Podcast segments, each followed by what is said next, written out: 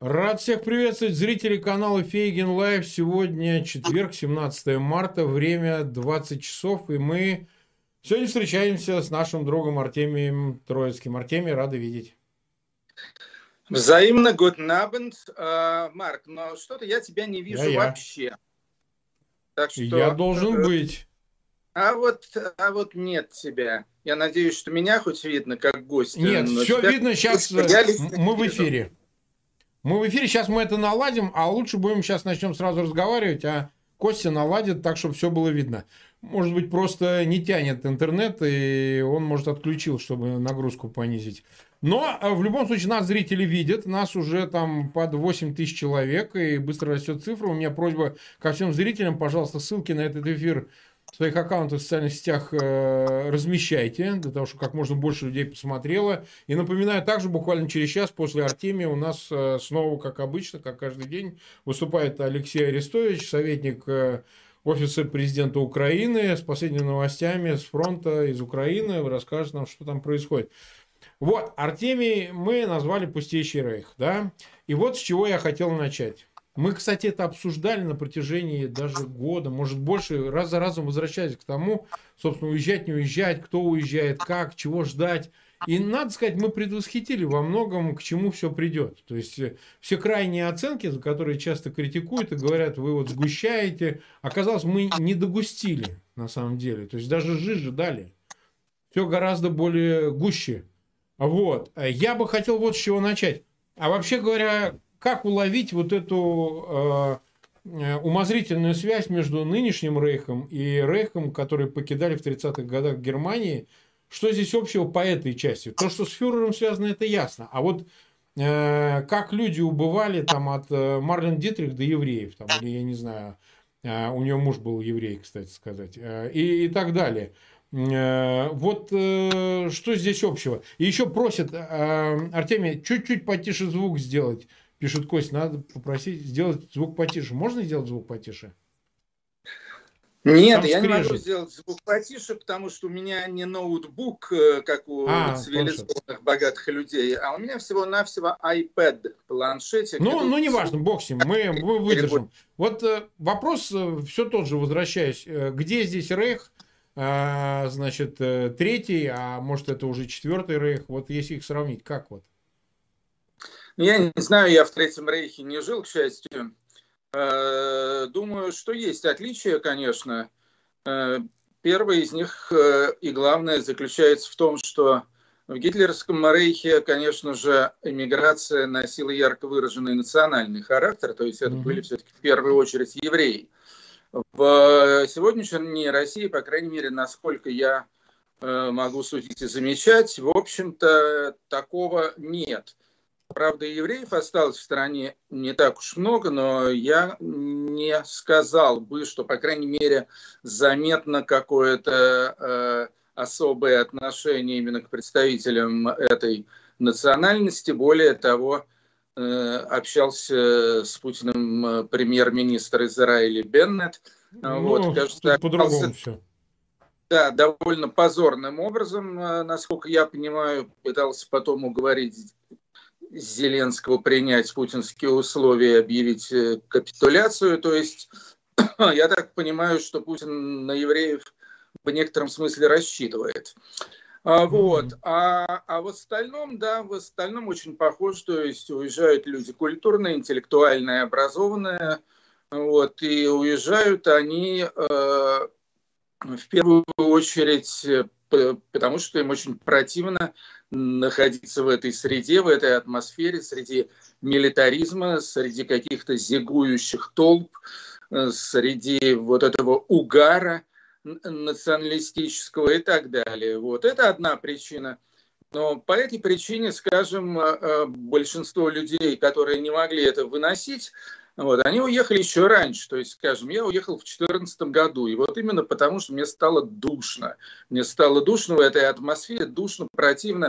Вот у тебя, кстати, э, заставка к нашей сегодняшней программе, э, вот, она мне очень напомнила э, момент моего принятия решения об отъезде. У тебя там значит, Московской улице, и висит огромный-огромный плакат, значит, с, этой, да. с этой самой Зигой. Своих не бросаем. Да, Зига, значит, причем сложенная из э, колорадской ленточки, и э, лозунг «своих не бросаем». Но лозунг «своих не бросаем» – это вообще отдельная история. То есть своих бросили э, пару сотен тысяч э, в, мясорубку, как э, пушечное мясо. И, в общем-то, даже знать их не хотят сколько их там порубали, несчастных этих солдатиков. Так что бросили, бросили, еще как. А, вот. А почему это связано с какими-то моими сентиментальными воспоминаниями? Что я точно помню, что я окончательно принял решение, когда наткнулся, значит, рядом со своим домом на углу Ленинского университетского проспекта, вот, э, это было, соответственно, весной или летом 2014 года, наткнулся на огромный, тоже такой наклеенный на рекламный такой простор э, плакат «Не смешите мои Искандеры». Да. Вот, такой, такой милитаристский плакатик с какими-то ракетами, значит, ну и, соответственно, значит, не смешите нас, там мы вас всех замочим этими Искандерами, соответственно, сравняем с землей. Вот. И мне было так противно от этого. И я понял, что деваться от этой наглядной агитации абсолютно, абсолютно некуда. То есть я тут живу, я тут хожу, я не могу, значит, э, не видеть этот плакат. А, а видеть я его не хотел категорически. Я говорю, все, все, ребята, давайте пока сматываем удочки. А, вот.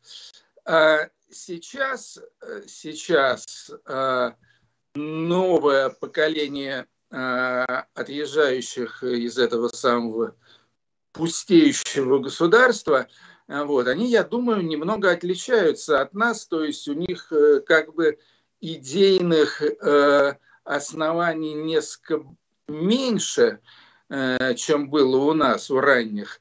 Вот, зато у них появились какие-то основания, такие, можно сказать, жизненно-экзистенциальные.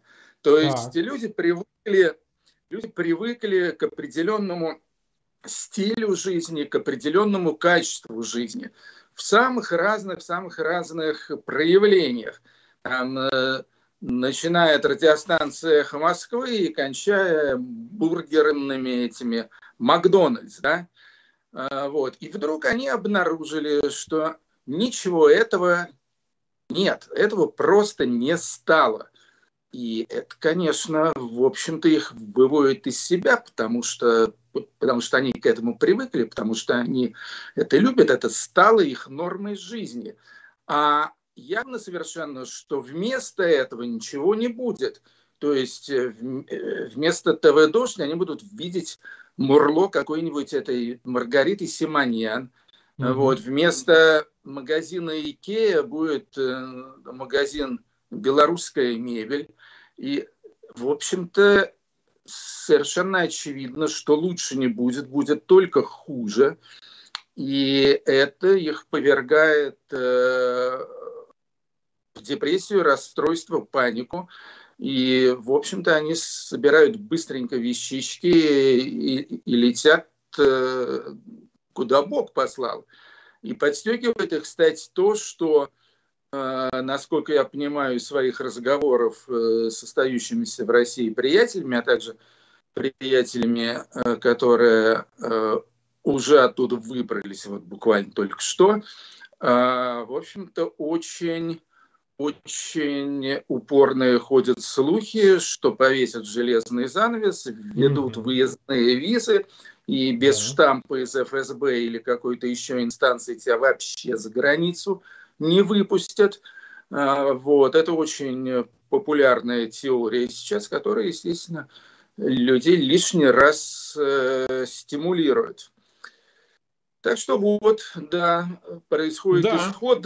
Сколько я понял, за последние три недели уехало не менее 300 тысяч человек. Я тоже слышал, То есть, кстати, эту цифру. По, по 100 тысяч в неделю. Но это такая неделю. цифра, такая, можно сказать, официальная. Угу. Может быть, больше. На... Нас 22 300 человек смотрят. Э, у меня к тем, кто присоединился, еще раз просьба, пожалуйста, ссылки на этот эфир размещайте в своих аккаунтах в социальных сетях и группах. Ну и по возможности, конечно, подписывайтесь на канал Фейгин Live. Мы пересекли границу в 456 тысяч подписчиков. У нас в связи с войной как бы быстро прибавляется. Но мы восполняем эту лакуну, как я много раз говорил, выпавшую в связи с закрытием всяких СМИ и, в общем, блокированием сетевых ресурсов. Так что подписывайтесь на канал, это не безинтересно. Есть одна особенность, важная особенность в этой иммиграции. Поехали и те, кто в общем номинально является адептами режима. Газманов, а, Валерия, Пригожин и так далее. И так далее. Их много, не один человек. Больше, чем один точно. Да? Э, значит, оказывается, и для них Несмотря на э, их э, поддержку, эм, э, так сказать, конформизм, может быть, ну, конформизм более лайтовая версия, у них-то активная, агрессивная поддержка, но жить они там не хотят. То есть, получается, они строили-строили весь этот райок, ну, они культурно обеспечивают. Кто-то культурно, кто-то э, там по другим день, по деньгами там и так далее. Они тоже оттуда сваливают. Они тоже не хотят там жить, несмотря на все прелести Москвы. То есть условия жизни, санкции, последствия этих санкций, экономическая война Запада для них тоже неприемлемы. Для них тоже лучше все-таки где-то спрятаться за какой-то паспорт или за какие-то разрешительные документы, но на Западе. И издалека, так сказать, в перископной глубины там э, что-то такое высматривать в России, а никак не самим пользоваться этими прелестями. Это же нечто новое такое, вот, причем открыто, публично это происходит. Ну, в общем, э, да, раньше, раньше как-то этого, этого стеснялись. Я, кстати говоря, не думаю, что Газманов или Валерий, или там какой-нибудь Киркоров, Басков, э, что это такие уж яркие примеры. Гораздо более яркий пример – это Михаил Фридман, интервью да, с которым... Да, я э, прочитал сегодня. Интервью с которым, да, я сегодня читал, и который бедный явно пребывает просто в полной растерянности, если не сказать ужасе и панике. Э, вот, который жалуется на то, что ему самому приходится в его лондонской вилле, э, значит, пол подметать, э, вот, поскольку, поскольку денег нет. Денег нет. То, да, да, да. То есть ему, ему теперь разрешено, как человеку, находящемуся под санкциями, с замороженными счетами, ему выдают по две с половиной тысячи фунтов долларов, да. Э, то ли в неделю, то ли в месяц. Месяц, месяц, я, месяц, месяц. Месяц, да. И, в общем-то, этих денег э, ему не хватает э, на, на, на то, чтобы содержать уборщицу. Вот. Но я думаю, что для Фридмана полезно заниматься физическими Однозначно. упражнениями и помахать веником – вот, но э, тут надо сказать, что, конечно, гораздо более статусные люди, чем какие-то ушлепки типа Газманова, э, сильно, очень сильно от этого дела страдают. Это совершенно несомненно. Но, с другой стороны, я могу сказать, что все они этого заслужили. Да, и в этом вот. нет сомнений. И, я не знаю, честно говоря, куда уехал Газманов. Говорят, что в Израиль, но, но в израильском гражданстве ему отказали. Я бы, на месте, я бы на месте израильтян бы его, естественно, вышвырнул бы из Израиля, э, как прихлебатели подхалима из Жополиза товарища Путина. Вот. Ну, то есть, э, пусть он едет в какие-нибудь совсем уж такие беспринципные места, типа Дубай там и так далее. Там тоже климат жаркий, э, вот, но люди там гораздо менее разборчивые, а также всякие местные органы. Но а, я просто к тому, что это же тоже своего рода тенденция. Они всю жизнь строили, ну, Фридманы там и э, Усмановы и все остальные точно, да, строили это все не для себя. Вот в чем вся особенность. Вот э, строили даже не в том смысле государственного строительства. Может, они и не отвечали за какие-то его аспекты, хотя Бог знает, да, там у них доверенных лиц во власти было, будь здоров, на содержании. Но они это все создавали для других. И, наконец, вот это финальное произведение они создали. И оказывается, что оно непригодно не только для жизни, оно вообще для нормального существования, этот концлагерь непригоден. И сами они э, за лучшее нашли, чтобы действительно покинуть это все, потому что, ну, даже для них, в их положении особым, привилегированным, он же не хочет уехать обратно в Москву, где у него и дома, и квартиры, и денег наличными. То есть нет проблем для Фридмана вернуться в Россию, я уверен, из-под его эскота, там, или где он там, у него замок под э, Вот он же не хочет. Нет, Марк, Марк, я с тобой не согласен согласен. Да, я почему? Думаю, Давай. Я думаю, что у Фридмана есть проблемы с возвращением в Москву. Потому так. что он вернется в Москву, его тут же могут прихватить за одно место э, вот, и, и объявить его по, по каким-то предлогам, как ты знаешь, предлоги находятся просто на ну, раз. Да, да, не вопрос, а, да. Объявить его национал-предателем, вором, коррупционером и прочее, прочее. Вот, естественно, посадить Почему его, они это сделают? Почему они отжать, это сделают? Отжать у него деньги и так далее. А просто, а просто потому, что Из-за денежки денег. нужны. Я так думаю, что личной симпатии особой к Михаилу Фридману никто не испытывает. Я думаю, что все эти генералы и полковники, которых он подкармливал на протяжении 30 последних лет, я думаю, они его сдадут просто с потрохами элементарно и со свистом. Вот, так что нет, я бы я б на месте Фридмана, а также Петявина, кстати, друг моей юности, вот, я бы да. на их месте ни в коем случае бы в Россию не совался, потому что, потому что, в общем-то, их там ждут, я думаю, с распростертыми объятиями, но не совсем те, на кого они рассчитывают. Ага. Это хорошо для обсуждения. Это хорошо для обсуждения, потому что он заявил еще следующее в Bloomberg в этом интервью. Он говорит, что Запад сильно ошибается на предмет возможности вот таких, как я, но он имел в виду олигархов частных бизнесов, влиять на власть. Мы вообще типа не влияем на власть. И, и бессмысленно нас плющить по той простой причине, что мы не можем изменить положение вещей, остановить войну, убрать Путина и так далее. Вот это интересный вопрос для обсуждения, дискуссионного. Это действительно так или это не так? Или же, скажем, ну, Западу уже насрать. То есть до этого их берегли и в санкции не вносили очень долгие годы, несмотря на все, что они делали. А теперь Запад сказал, а это уже теперь не наша проблема, это вы теперь решаете. Мы вам это перекладываем. Как вы это будете делать? Будете вы это делать? Не будете? Нам уже наплевать. Мы вас будем лишать денег. Ну, они видно, что и делают это. Они морозят это все. Еще большой вопрос, отдадут ли им или отдадут Украине, которая разрушается там уже Нужно сотни миллиардов уже вкладывать, чтобы восстановить все, что уже разрушено к сегодняшнему моменту. И сколько еще будет разрушено. Вот и вопрос тогда. А они действительно могут или не могут повлиять да, через этих полковников и генералов, о которых ты говоришь, на то, чтобы изменить положение вещей в нынешней России? Или вообще никак не могут повлиять? Я думаю, что э, положение со временем менялось. Я так думаю, что в 90-е годы и в начале нулевых, да, они могли влиять. Когда была вот эта вот семибанкирщина пресловутая, в которой, кстати, mm-hmm, Альфа-банк да. очень активно участвовал, да, и да. когда они были медиамагнатами, скажем, у того же Альфа-банка были свои медийные активы, и телевизионные, и, и, и бумажные, э, то есть было время, когда они влиять могли. Но они сами, они сами просрали эту возможность. И я думаю, что просрали они ее аккурат тогда, когда сдали Ходорковского. То есть это mm у нас получается какой год? 2000... 2003 год это был, 25 октября. 2003 год.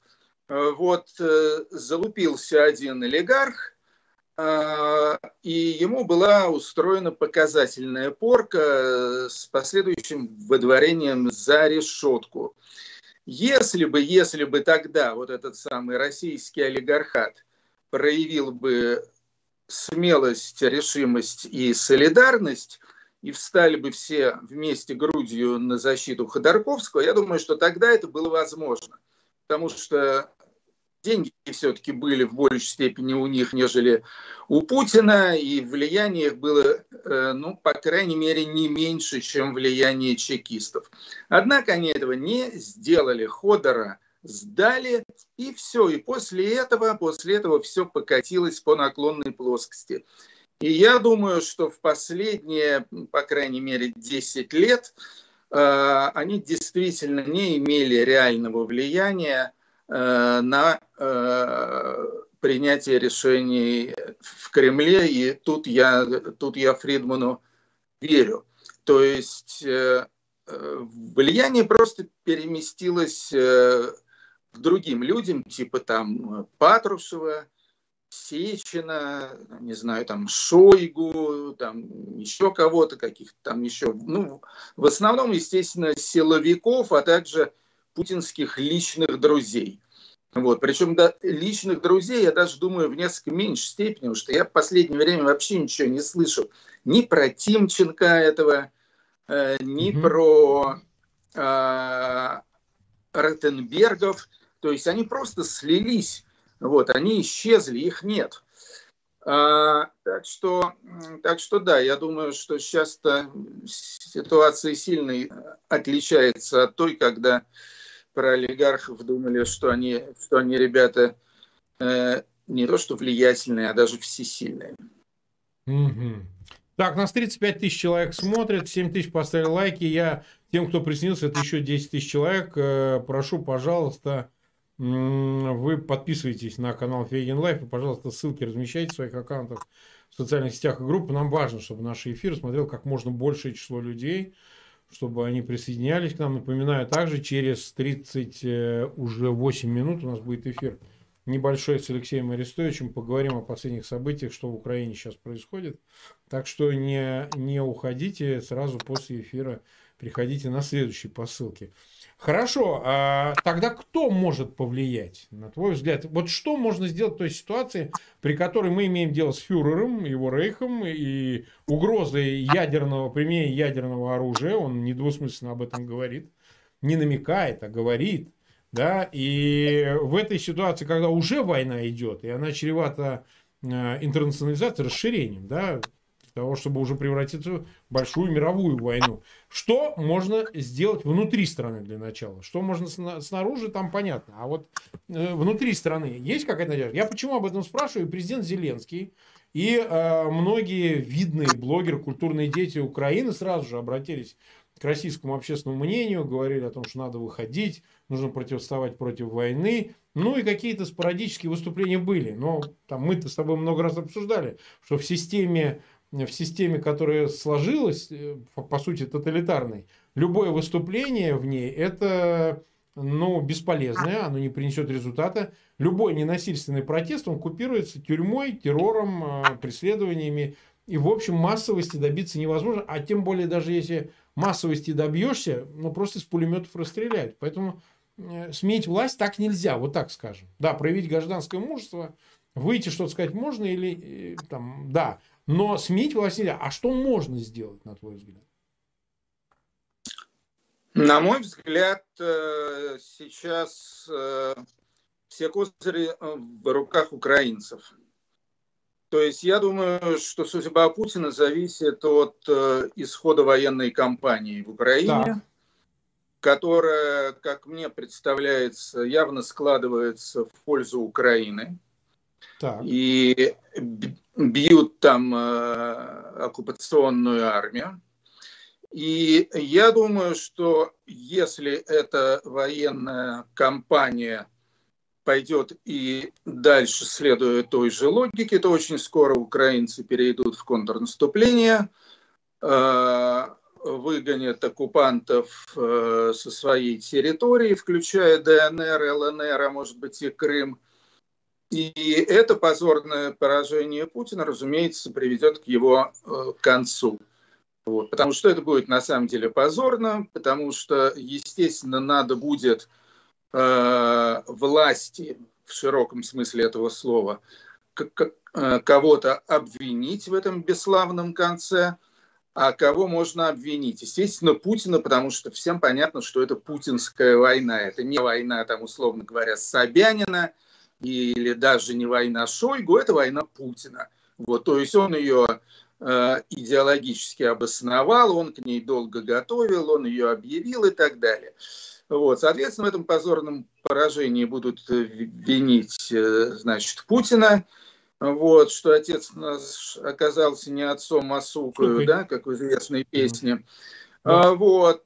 И вот, соответственно, Путина сковырнут. Вот. Это вот как бы хороший сценарий. После сковыривания Путина, как я думаю, э, система, режим не сильно изменится. Вот, но какие-то подвижки в хорошую сторону будут. То есть я думаю, что будет ну, примерно такая же история, как в 1953 году со смертью Сталина. То есть э, советская власть, коммунистический режим, все это осталось. Вот, но началась оттепель, начались там какие-то заигрывания в области культуры, Э, и э, думаю, что будет примерно то же самое, то же самое у нас. Самое первое, что сделают, избавившись от Путина, его последователи, и, скажем так, его преемники, уж не знаю точно, кто это будет, это они, естественно, приползут на, на брюхе к Западу, к Америке и Европе, и скажут, что вот, вот мы тирана сковырнули – пожалуйста, снимите с нас санкции. санкции. Во-первых, угу. во-первых, персональные санкции, чтобы мы могли наконец-то сплавать на своей яхточке по бухтам э, Средиземного моря, ну а также там санкции экономические и прочее. Э, вот. Я думаю, что Запад, в общем-то, скорее всего, до некоторой степени с этим делом согласиться. Какие-то санкции будут сняты, хотя э, думаю, что далеко не все, потому что репутацию свою российское государство сейчас сгубило, я думаю, ну, как минимум лет на 20 вперед.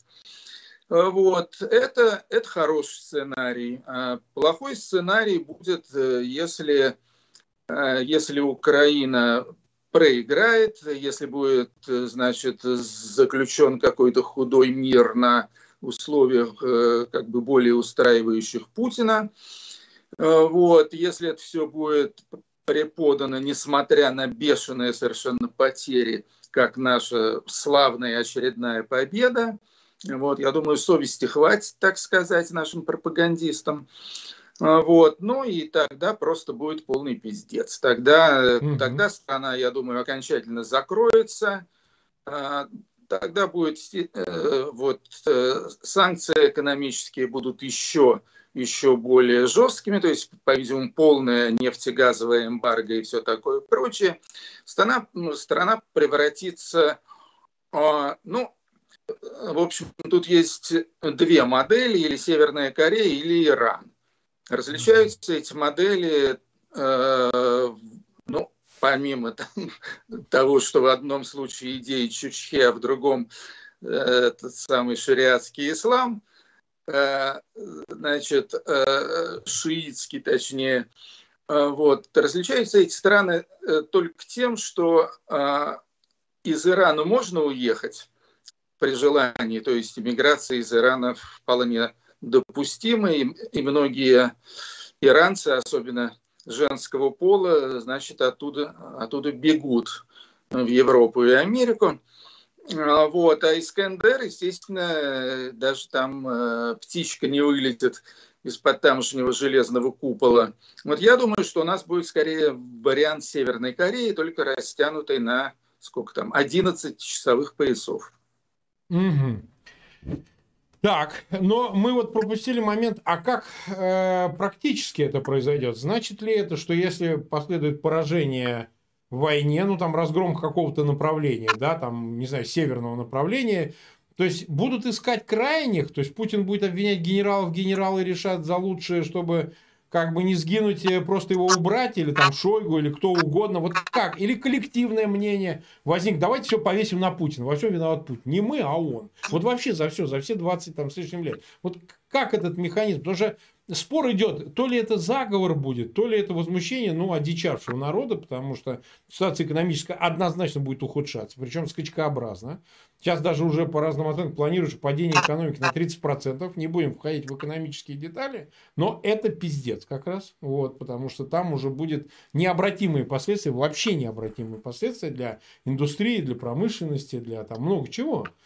То есть вот как, э, просто мы хотим, чтобы люди как-то услышали версии, которые могут быть, как-то их запрограммировать на какое-то, пусть отдаленное или неотдаленное будущее, чтобы они понимали, в какую сторону это будет сеть, разные точки зрения здесь интересны, на самом деле.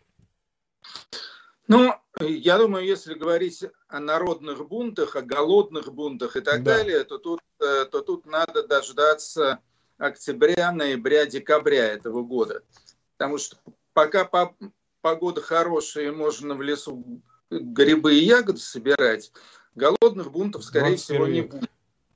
А, вот. А, а, а осенью, да, это, я думаю, что это вполне возможно. Наступят холода, Э, полки в магазинах будут пусты, зарплаты будут такие, что на них ничего не купишь. И, в общем, да, тут, тут возможно какие-то проявления народного недовольства, хотя думаю, что они, в общем-то, будут легко подавляемы э, привилегированными и неплохо обеспеченными э, ментами, росгвардейцами и так далее.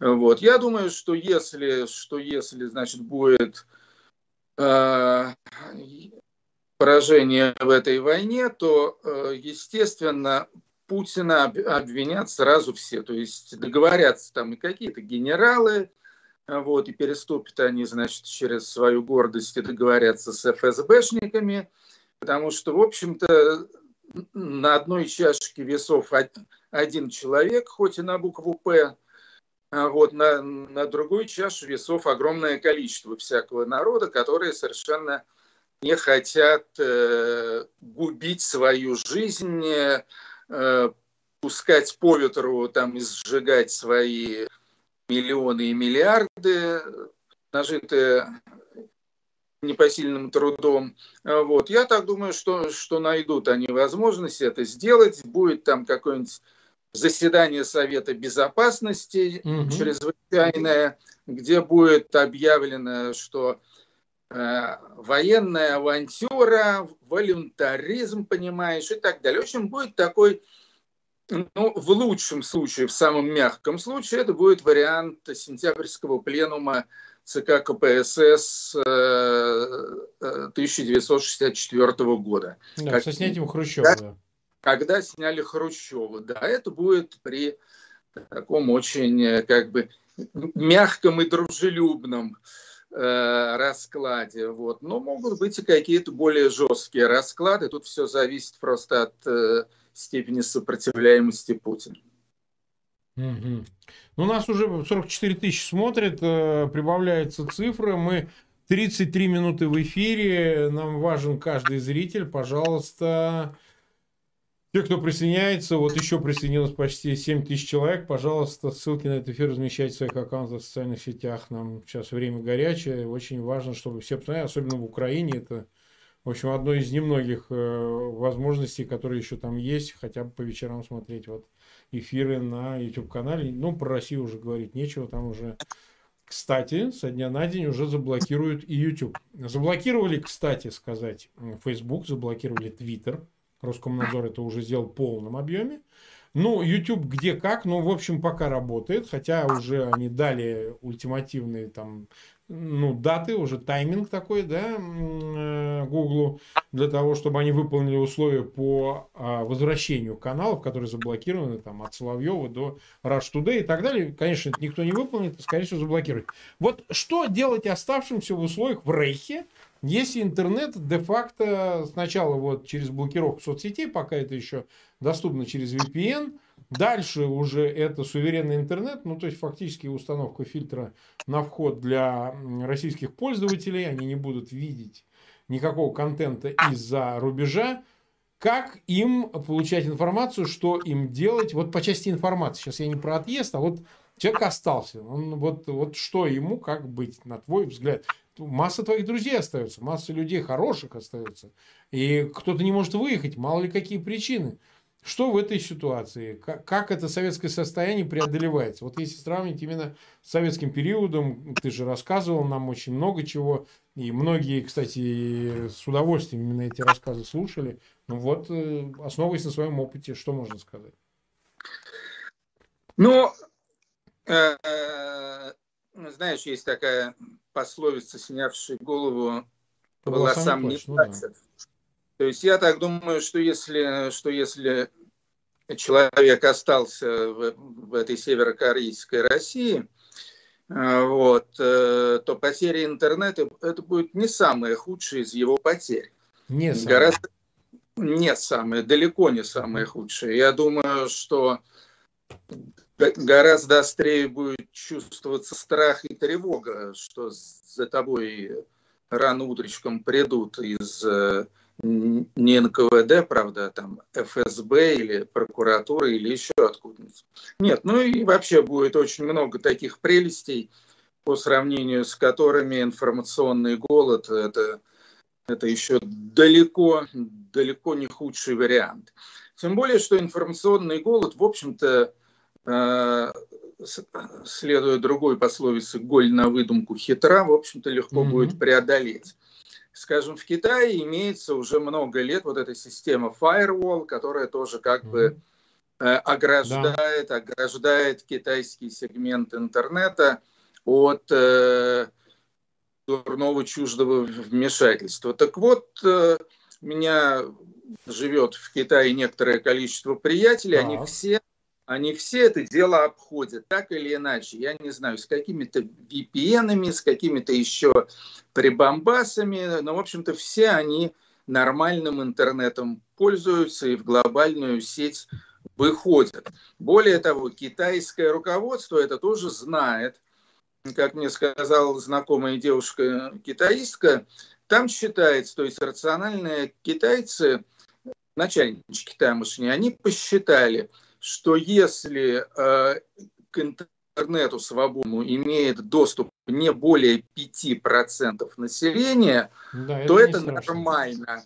То это, да, это вполне, вполне допустимо, поскольку эти 5%, они, в общем-то, ничего важного не решают. Вот очень может быть, что у нас будет принята эта же самая доктрина, э, вот, ну а 5% населения, это, в общем, вполне, э, я думаю, эта цифра впишется в количество нормальных людей, которые останутся жить в России. То есть, если считать, что э, вообще нормальных людей, там, судя по э, голосованию на выборах, э, социологических опросов и, и, и так далее, что если этого нормального населения в России примерно 15%, 10% уедет, вот, 5% останется, и для них как раз интернета хватит. Вот.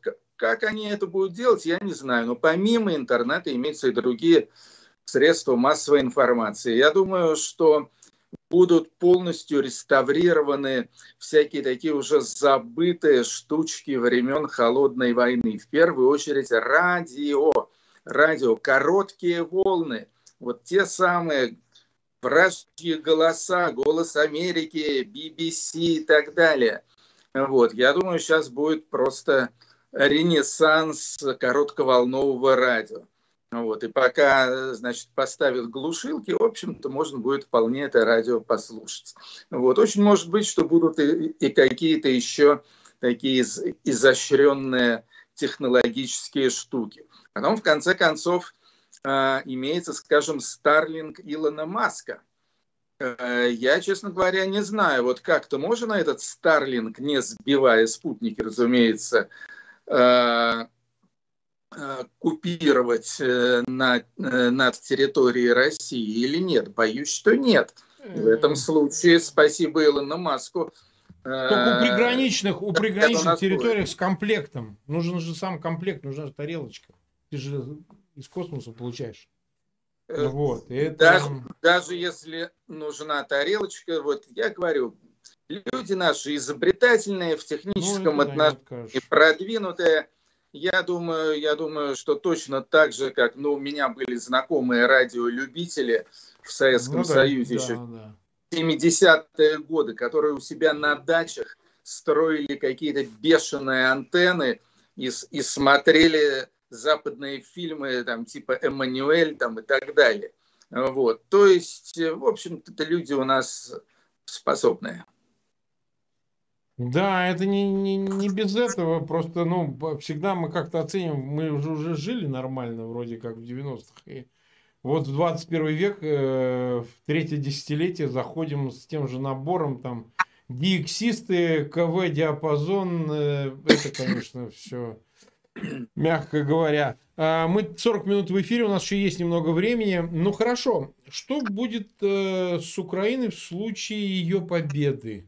Ну, победа, понятно, относительно, если удастся отстоять конвенциональную территорию, удастся все-таки добиться любыми путями того, что российские войска покинут ее, неважно, разгромлены ли будут, либо состоится договоренность, где они сами покинут, просто уйдут, ретируются обратно, ну, к ситуации 23 февраля, да, за день хотя бы так э, уйдут и так далее. То есть, что ее в этой ситуации ждет? Ведь это уже наполовину разрушенная там, ну или на треть разрушенная страна, потому что крупные города, рушатся же, а, ну там аэродромы, инфраструктура, это, но крупные города, это же не поселки, да? Ну, то есть, там уже и бомбят Ровенский аэропорт, там, ну, понятно, Киев, э, Харьков вообще разрушенный, да, Мариуполь, э, Чернигов, Сумы, то есть, это все ну, в общем, градообразующие города, градообразующие предприятия, бизнесы, инфраструктура, люди, которые там работают. Этого, ну, в общем, это восстановить нужны десятилетия.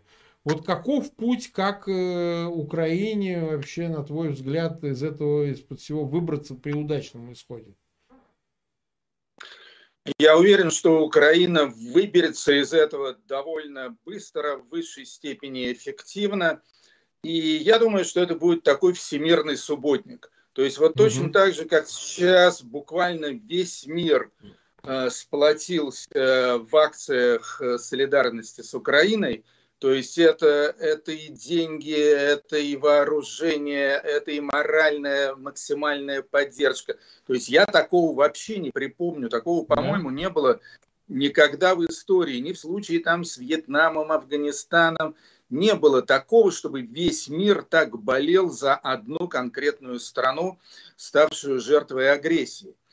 А, и я думаю, что, что когда, надеюсь, уже довольно скоро эта самая победа, перемога наступит, с таким же азартом мир бросится помогать Украине восстанавливаться. И это восстановление пройдет, э, пройдет довольно быстро. Тем более, что все-таки разрухи подверглись, ну, на данный момент, по крайней мере, э, только города северной, э, значит, ну, юг. дальневосточной и, и отчасти юго-восточной Украины. Все-таки центральная Украина, Центр западная пока, Украина. Да, да. да там, там, там все более или менее в порядке. Э, денег на это хватит наверняка, потому что я думаю, что с одной стороны будут или добровольные, но это вряд ли, или недобровольные репарации со стороны России, так. то есть будут так. поданы к черту. То есть они будут. Черту, яхты, недвижимости, все, все, все, значит, э, все имущество, принадлежащее России, я думаю, оно будет оно будет пущено с молотка, и вырученные деньги будут потрачены на восстановление Украины. Плюс к этому будут какие-то какие прочие средства, и средства огромные. Возможно, будет принят какой-то аналог плана Маршала для Украины. В общем, я не сомневаюсь в том, э, что деньги найдутся и что работа будет идти весело и быстро. Я не сомневаюсь, что в течение, ну, максимум 10 лет, ну, если считать, что Европа была отстроена где-то где лет за 15 после войны. Вот, я, думаю, я думаю, что пройдет лет 10, и, и Украина станет э, краше прежней. Вот, естественно, при этом остались, к сожалению, великому так называемые невосполнимые потери. А невосполнимые ну, потери, понятное дело, это убитые, это раненые, покалеченные. Вот, вот, это, вот это уже не вернешь, к сожалению, никогда. Вот. А что касается до потерь восполнимых, вот всей этой разрухи, индустрии и так далее, то я думаю, я думаю, что все будет, э, все будет в полном порядке. Как там про Москву было написано, что пожар способствовал ей э, немало к украшению, Украшение, ну, имеется да. в виду, да, пожар 812 года. Вот я да. думаю, э, что тут э, тоже Украина воспрянет краше прежней. В этом вопросе как раз и содержится одна из ключевых э, вообще ключевых смыслов, потому что а, идиоты, вы разрушаете Украину с тем энтузиазмом, с каким за ваш же счет? А это в конечном итоге, конечно, самой России как таковой, потому что арестованы сейчас половина а, резервов ЦБ, которые вложены в иностранные ценные бумаги, и они заморожены и не будут переданы, потому что эти деньги там, ну, по разным оценкам, от 300 миллиардов и больше, там до 400 по разным оценкам, а, де-факто будут обращены пользу Украины в виде репарации вот на восстановление инфраструктуры, всего разрушенного хозяйства и так далее. То есть Замкнутый круг, он в том, что люди сами разрушая, учитывая глобальный механизм, они сейчас палят свои деньги сначала на разрушение, а потом свои же деньги, россияне, ну не по их воле, конечно, там, понятно, их не спрашивают, на восстановление этого всего. То есть это двойной идиотизм, тройной, там, не знаю. Вот о чем речь. То есть за все придется платить. Вот этого ощущения при этих 70%, которые декларируются, поддерживающих военную кампанию, у них даже одно с другим не связывается. Это странно, потому что, ну, очевидно же, что кто-то это все равно будет восстанавливать. С чего вы решили, что это не будет за ваш счет? Одно это уже может вызывать, ну, как бы, а как это так? Это, а зачем нам это надо, вот если вот это будет все так? Уже хотя бы на этой стадии, понимая, что захватить Украину не удастся. Они же уже из заявлений звучат такие, что нет, нет, мы как бы вот там понятно, что это игра определенная со стороны Кремля, но они же заявляют, что они не собираются власть менять, что они не против народа Украины и так далее, и так далее, и так далее. Вот что ты об этом Нет, ну это, это, это уже последнее заявление э, в начале. Да, да, до этого так не было. Да. Денацифи... денацифицировать Украину. То есть, да. естественно, естественно, менять власть. Сейчас просто мечтой Путина может быть э, исход такой, что все вернется к состоянию до 24 февраля. Вот, угу. то есть, э, то есть, что они уйдут э, с Украины, кроме ЛНР, ДНР и Крыма, и угу. что Украина, значит, на самом деле, естественно, предварительно получив какие-то твердые гарантии Запада, естественно, России никто не поверит уже и никогда не поверит. Вот. Но если Украина получит от Запада гарантии безопасности в случае нового вторжения, то она может на это пойти, может быть, вот, хотя я бы лично был бы против этого, но э, с тем, чтобы спасти жизни людей, может быть, Зеленский на это пойдет. Вот. И это плюс, значит, э, как бы согласие не вступать в НАТО, э, о чем, собственно, речь так всерьез и не шло. Вот это вот будет просто идеальный вариант для Путина при нынешнем позорном пораженческом раскладе. Но я думаю, но я думаю, что украинцы на это не пойдут и потребуют полного восстановления территориальной целостности своей страны. Вот. Иначе, иначе просто, ну, к чему опять же были все эти жертвы. Эти жертвы, конечно. Но вот мы уже почти 50 минут в эфире. Последний буквально вопрос, посвятим его, значит, э, фюреру, потому что мы все-таки пытаемся понять в контексте его угроз э, ядерным оружием, да, значит, мы все-таки пытаемся его препарировать. Мы его как бы пытаемся отсканировать, чтобы понять, на что он способен, исходя из того, что он уже делает. Да? Потому что его безумие – это вопрос, э, кажущийся, ну что ли, риторическим или, не знаю, расхожим, но тем не менее имеет вообще очень практическое выражение. Он там, если бы он просто мыло ел по ночам, это одно, а все-таки человек просто берет и делает вот то, что он делает, да еще и собирается делать еще более масштабное. То есть в той ситуации загнанности в угол, а вот то, о чем ты сказал, что Путин, понимая, что может вообще произойти еще более чудовищные последствия, насколько он готов к совсем уже крайним действиям. Мы видим уже признаки этого, потому что он бомбит мирные города, он пришел к осаде того же Мариуполя, там роддома, какие-то театры, то есть не говоря уже про, значит, Харьков и так далее. То есть в результате этих ударов страдает именно гражданское население. И расчет на то, что это гражданское население потребует от Зеленского на любых условиях принять ультиматум Путина, и, там, капитуляцию и так далее. Вот до какой степени мы можем прогнозировать его поведение, при всем том, что это звучит, может быть, в нынешней ситуации абсолютно безосновательно. Ну, как прогнозировать одного человека, если он безумен? Ну, мы же хотим знать, будет ядерная война или нет. Ну, как тебе это кажется? С высоты твоего, как бы, вот, уровня внимания, там, понимания. Ну, я тут, э, я боюсь, никаких высот не занимаю, вот, но поскольку вопрос ядерной войны и вообще выживания человечества вообще и своей семьи в частности меня, ну естественно, волнует, вот, то я провел некоторые э, исследования на эту тему, и, в общем-то, они меня скорее успокоили.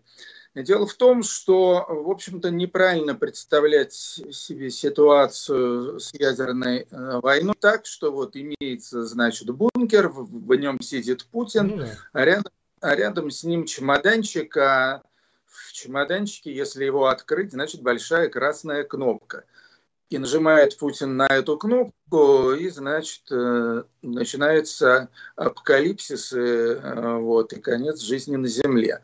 Вот, это не так.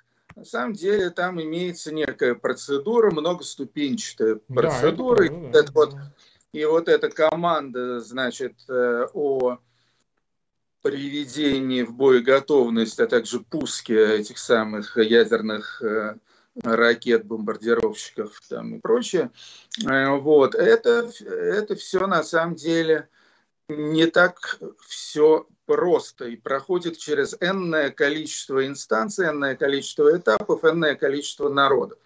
Я ни секунды не сомневаюсь в том, что даже если у Путина хватит мозгов э, потребовать, значит, э, прекратить жизнь на планете. Вот. Я думаю, что остальные люди там будут э, чуточку более трезвые и не захотят, чтобы помирали они сами, а также их родные и близкие. Вот. И они вряд ли допустят то, чтобы значит, э, вся планета покончила э, жизнь самоубийством. Так что я не очень верю в возможность, mm-hmm. возможность ядерной войны. Что касается до всех вот этих военных преступлений, которые российская военщина уже совершала очень много в Украине, да, я так понимаю, что, э, что цель этого запугать вот. Я думаю, что отдельные военные российских войск тоже озверели совершенно. Вот, если они не были зверьми изначально, зверьми и садистами. Вот, так что вот, к сожалению, к сожалению, вот эта штука, которая на самом деле уже может быть, я думаю, названа геноцидом, вот я думаю, что она, э, что она будет продолжаться, пока, пока не будет остановлена окончательно украинскими вооруженными силами. Ну что же, 50, почти 5 минут мы находимся в эфире, 50 тысяч 208 человек нас смотрят и 13 тысяч поставили лайк. Спасибо, друзья, огромное а, за то, что вы смотрели наш эфир. Я напоминаю, что вы можете подписываться на канал Фейгин Лайв. И у нас буквально через 6 минут появится Алексей Арестович в нашем ежедневном выпуске. Поговорим с ним о том, что прямо сейчас происходит в Украине. Артемий, спасибо огромное, что ты пришел. И так, в общем, как-то хорошо стало. Спасибо, что пригласили. Всегда Давай, мы рады. Приглашай да. еще. Обязательно. Всего доброго. Всем пока, друзья. Счастливо, счастливо. И всем слушателям тоже. Здоровья и мира.